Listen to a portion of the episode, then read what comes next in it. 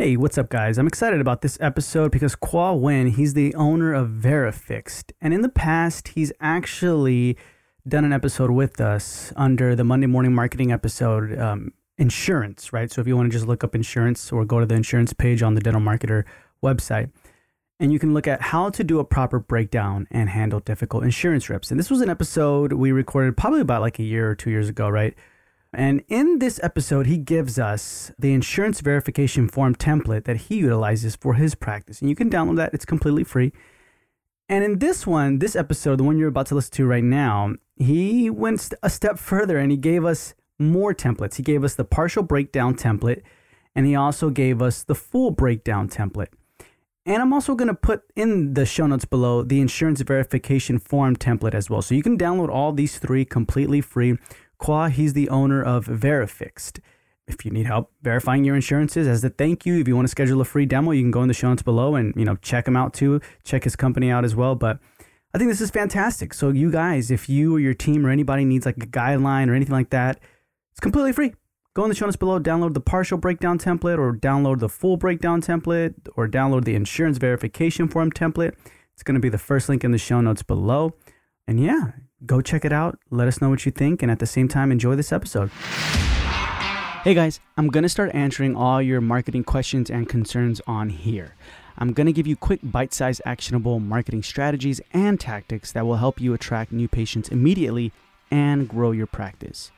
Every Monday, a short episode will come out, and each month we will be covering a topic.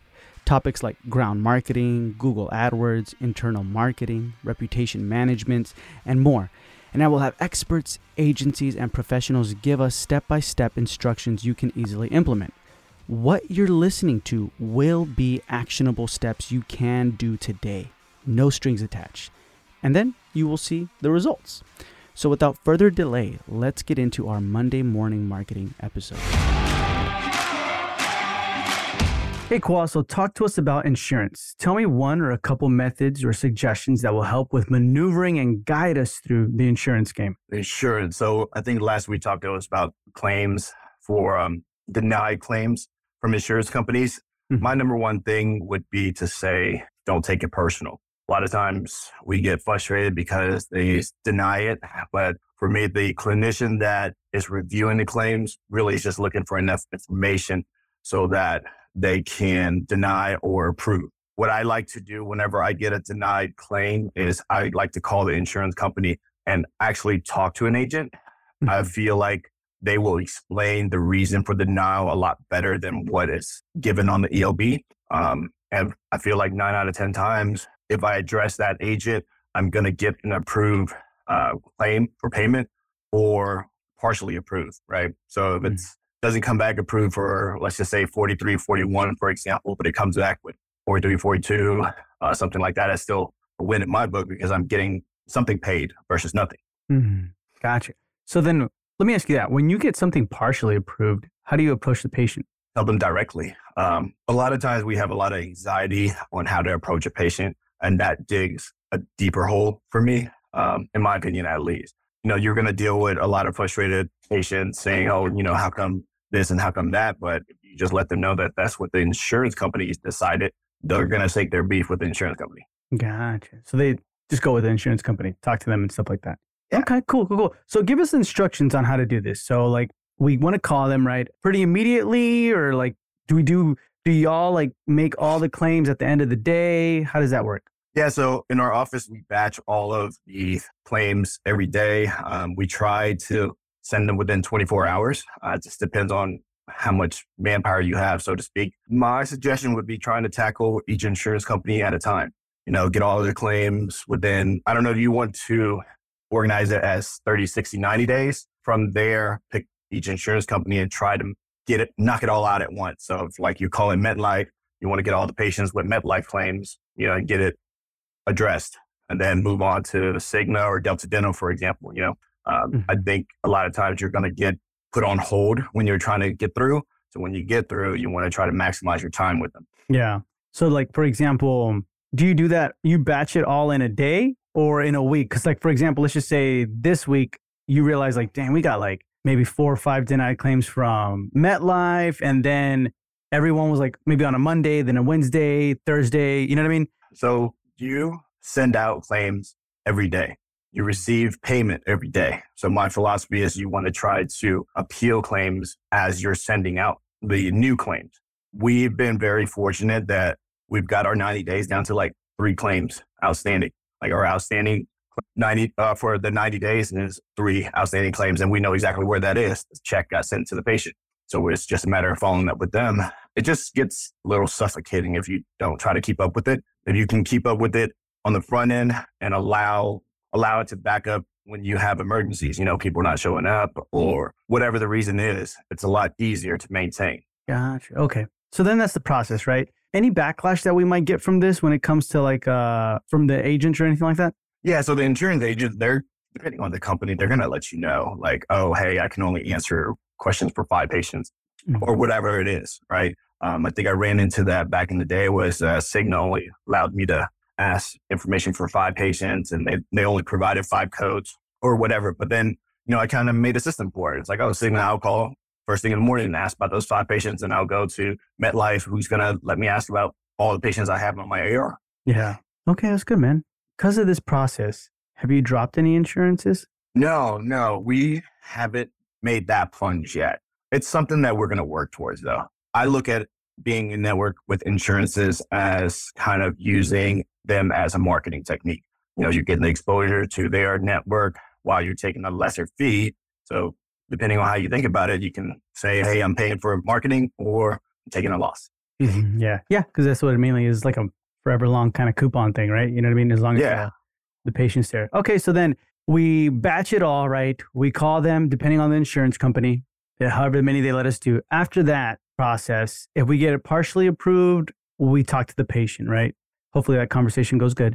If it's 100% approved, then that's great. If it's not approved and you're like, are you looking at what I'm looking at? What happens there? Yeah, that's the question. That's the question is a lot of times you're thinking that you're framing the claim a certain way and the clinician that's looking at it sees it differently. So if you can get on the same page with them, it makes the process a lot easier. You don't take it personally. You just come up with an open mind. They're going to say, okay, you know, these are the things that I'm missing. Can you provide that?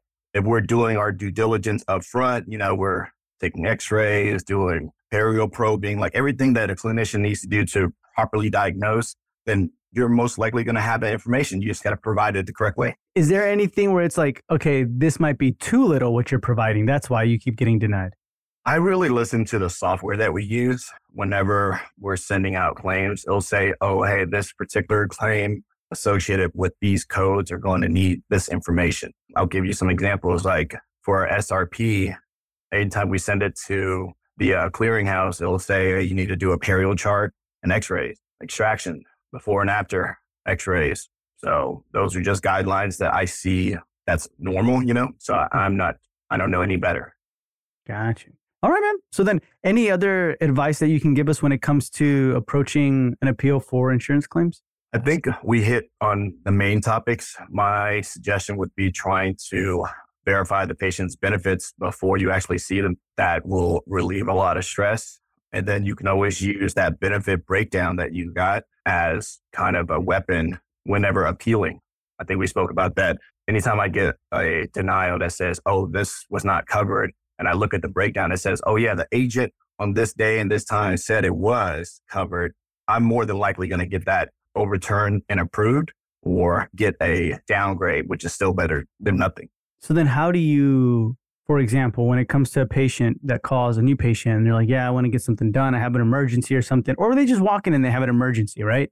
Do you like stop them and say, wait, let me check your insurance? Or you kind of like start, let me go see you in the back and let's get this insurance handled? And we'll tell them the process. We'll say, hey, look, we need you to fill out the new patient paperwork. If they provide insurance, we're going to say, hey, look, your insurance, you know, we haven't verified the benefits yet. So we don't know if today's visit is going to be covered. And I don't know if this is proper or not, but we've begun taking like the deposit up front. That way, they're kind of more invested in making sure that we get their information correctly a lot of times we run into issues like, oh, they gave me the information to their medical insurance versus dental insurance. We're scrambling looking for it. And then we're, whenever the exam's ready, we're scrambling trying to provide them with a quote or a breakdown of, for their treatment and we don't have the correct numbers. So we just say, hey, look, these are going to be the numbers. As soon as we get to verify your your insurance information, then we'll be able to be more accurate. Mm. Haven't really had much pushback on that. Yeah. Do you plan to do medical yeah. billing in the future or no? Uh, we do for sleep apnea. Yeah, that's a whole new beast. Wow, man, that's interesting. Yeah. Real quick, so you're the owner of Verifixed, right? Yeah, yeah. What we do is we have agents that actually call and verify the patient's benefit information as soon as our agents get the information from the office. So, you know, I kind of have a cheat mode, I guess you could yeah. say. Is, you know, we get our agents to verify all of our patients' insurance. Um, every six months, we get them to do an eligibility check. So we'll check like the recall codes. And then if there's anything that might be important for that visit, we just want to make sure that the uh, patient's plan is active. Sometimes people leave their jobs or get fired and the plans aren't active anymore, but it, it seems like it is. Yeah. So then Verifixed would be for what type of practice? Uh, any practice that takes PPO, HMO, Medicaids, and things like that. I think we'll verify anything as long as it makes sense. A lot of states I know like the Medicaid, they can just go into a portal and get the most up to date information. So it wouldn't make sense to incur an additional charge for that verification. Mm. Do you guys take like a percentage or how do you charge? Yeah, we charge by the verification. So if it's a new full breakdown, it's a certain price. Partial is going to be cheaper. Uh, same day verification is going to be more expensive. How much are same day verification? Mm, I don't have a t- price off the top of my head. It's I would um, address that to anybody that's getting a demo from us. I would say anything from twelve to fifteen dollars. Oh, okay, okay, cool, cool, cool. If you mention the podcast episode, though, you get no, just kidding. oh man, like, uh, no, I appreciate it, man. So then, real quick, any other specific piece of advice when it comes to this, or we pretty much got it all down? I think we hit the majority of it. So if anything comes up, I'll let you know. Awesome. I appreciate your time. And if anyone has further questions, you can definitely find them on the Dental Marketer Society Facebook group or where can they reach out to you directly? Uh, they can reach out to me at info at verifixed.net. Awesome. All right. So that's going to be in the show notes below, guys. And thank you for being with me on this Monday morning right. marketing episode. Yes, sir. I appreciate it. You have a good one.